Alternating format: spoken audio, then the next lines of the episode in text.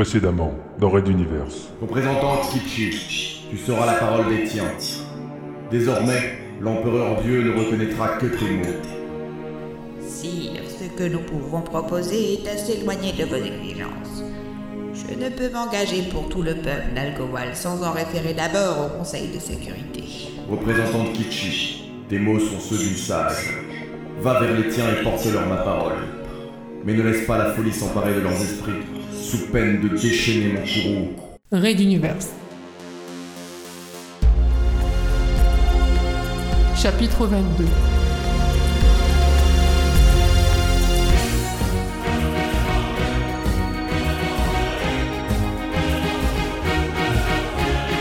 Troisième type.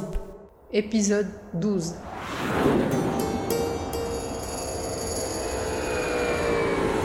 Le spatioport de Transporteur 4 s'ouvrit en grand pour laisser décoller de son hangar tous les appareils disponibles. Momomba Arlington en tête. On avait dépêché en toute urgence techniciens et personnel médical, pièces de rechange essentielles et matériel de communication. Depuis la verrière de la salle de commandement, Junta accompagnait la pirate Chupa, menottée et sous surveillance, pour une mise au point. Celle-ci s'était révélée plus conciliante qu'à l'accoutumée, visiblement rassurée de respirer encore. Il fallut pourtant lui laisser plusieurs minutes à contempler la scène et les quelques rapports que l'on pouvait lui fournir pour qu'elle se reprenne et accepte de collaborer.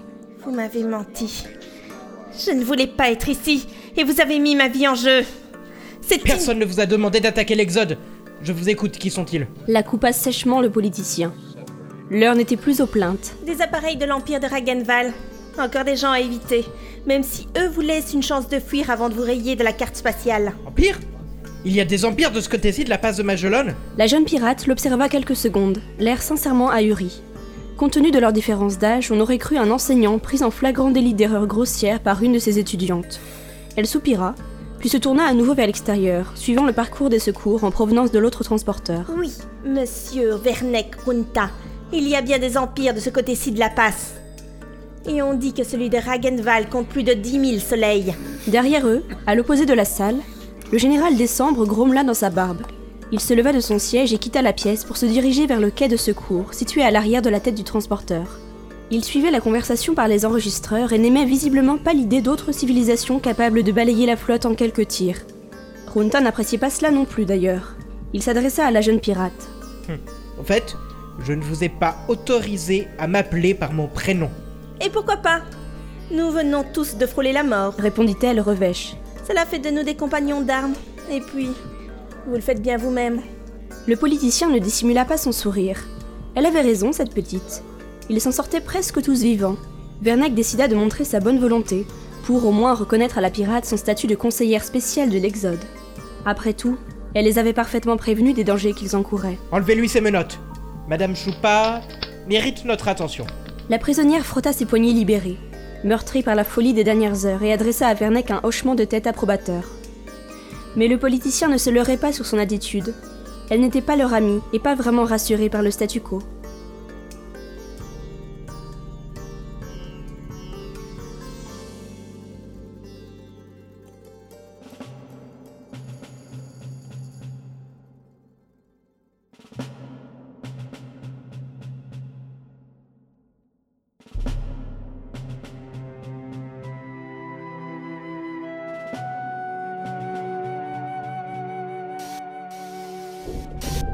La portion de coque délimitée s'ouvrit et se sépara en plusieurs parties, formant un quai d'appontage donnant sur l'espace. Il était sommaire, certes, mais solide et pressurisé. Les deux premières navettes de secours vinrent doucement s'y amarrer.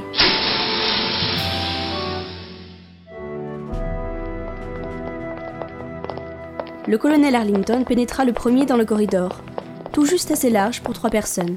Ce serait juste, mais il faudrait faire avec, le temps que le petit spatioport de Transporteur 1 soit de nouveau opérationnel. Le second sas du fond s'ouvrit devant lui, et il découvrit un général décembre très fatigué, qui attendait de l'autre côté, ainsi que son second et quelques responsables de section. Général, on dirait que vous en avez vécu des vertes et des pas mûres. Oh, qu'il dites-vous, Arlington? C'est c'est bon de vous revoir, soldat. Je, je, je- nous, enfin bref, on vous pensait tous morts dans la passe. Je vous comprends. Nous-mêmes nous y avons cru. Les deux hommes se serrèrent vigoureusement la main, chose qui en disait long. Décembre posa sa seconde main sur leur poignet, prouvant ainsi une véritable émotion pour ce militaire bourru. Un septième de l'Exode revenu pour les sauver avec un allié de circonstance. Cela ne pouvait que lui apporter du baume au cœur. Venez avec moi. Laissons Gunjral et les contremaîtres recevoir vos secours et hmm, se répartir vos hommes. Vous avez de nombreuses choses à me raconter, euh, je pense. Arlington le suivait de bonne grâce dans des coursifs plus ou moins endommagés, tout en réfléchissant à deux détails qui le tracassaient. D'abord, le lieutenant Carillo, son second. Pourrait-il s'en sortir avec la bande d'excités qu'il avait laissée à bord de son transporteur? À savoir la fine équipe de Phil Good, Adenor Kerishi et Fabio Uli, mais également l'empereur Dieu lui-même, tout au moins un de ses avatars. Ensuite, fallait-il commencer maintenant sa narration? Hagenwald avait promis d'établir rapidement une communication entre les deux parties de l'Exode en utilisant ses appareils comme pont. Encore fallait-il que ceux de l'autre côté lui fassent confiance. En attendant qu'ils se connectent, mieux valait plutôt laisser Décembre raconter d'abord leur histoire. Momomba avait hâte d'entendre des nouvelles de ses amis, Benkana et Jiefil.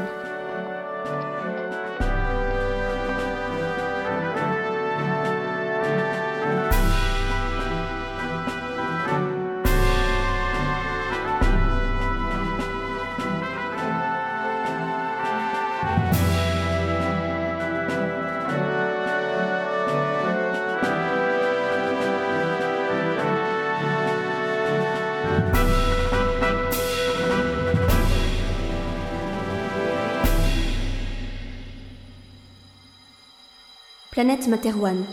Station orbitale militaire Alpha 3. Salle d'observation.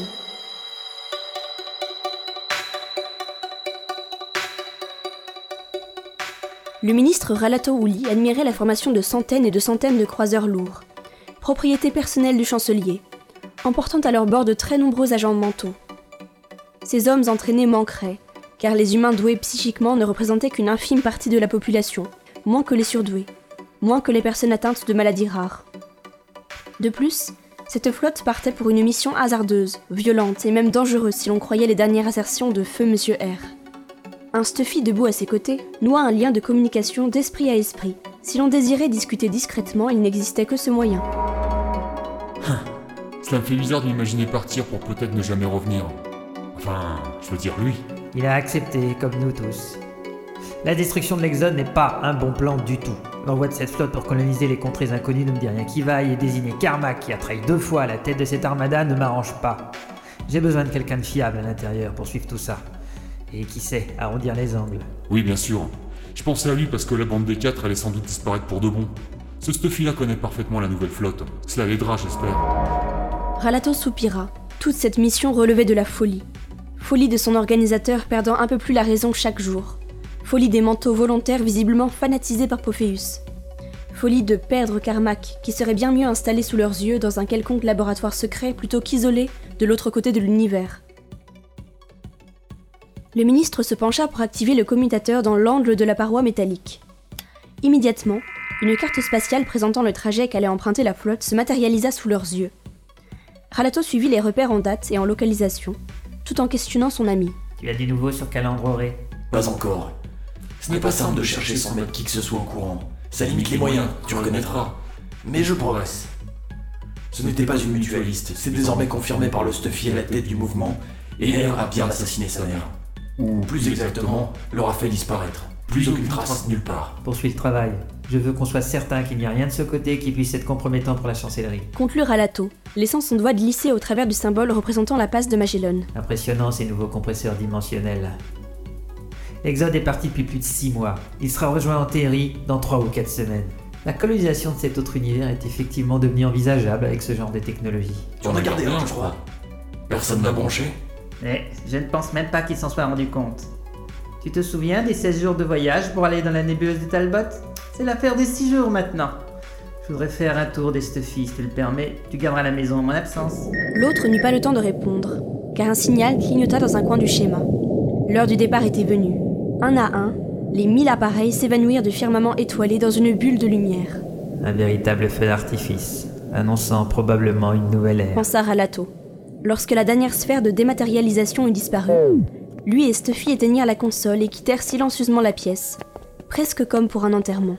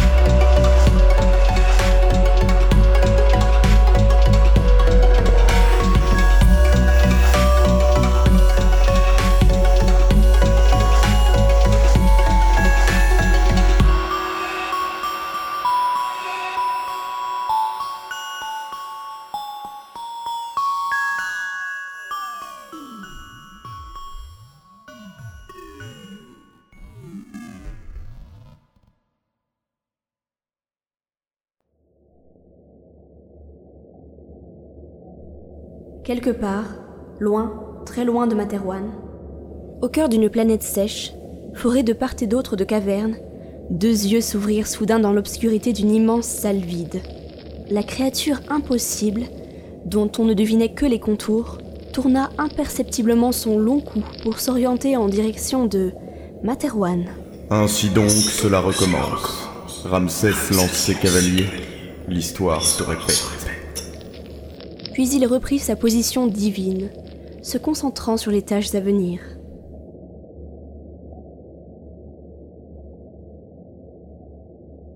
Fin du chapitre 22.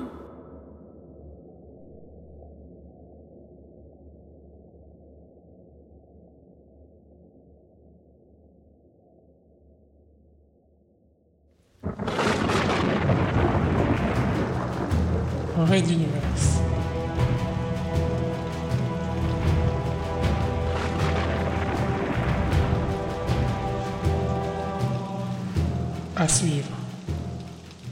Retrouvez les musiques originales, les chapitres complets et les livres numériques de la saga sur reduniverse.fr.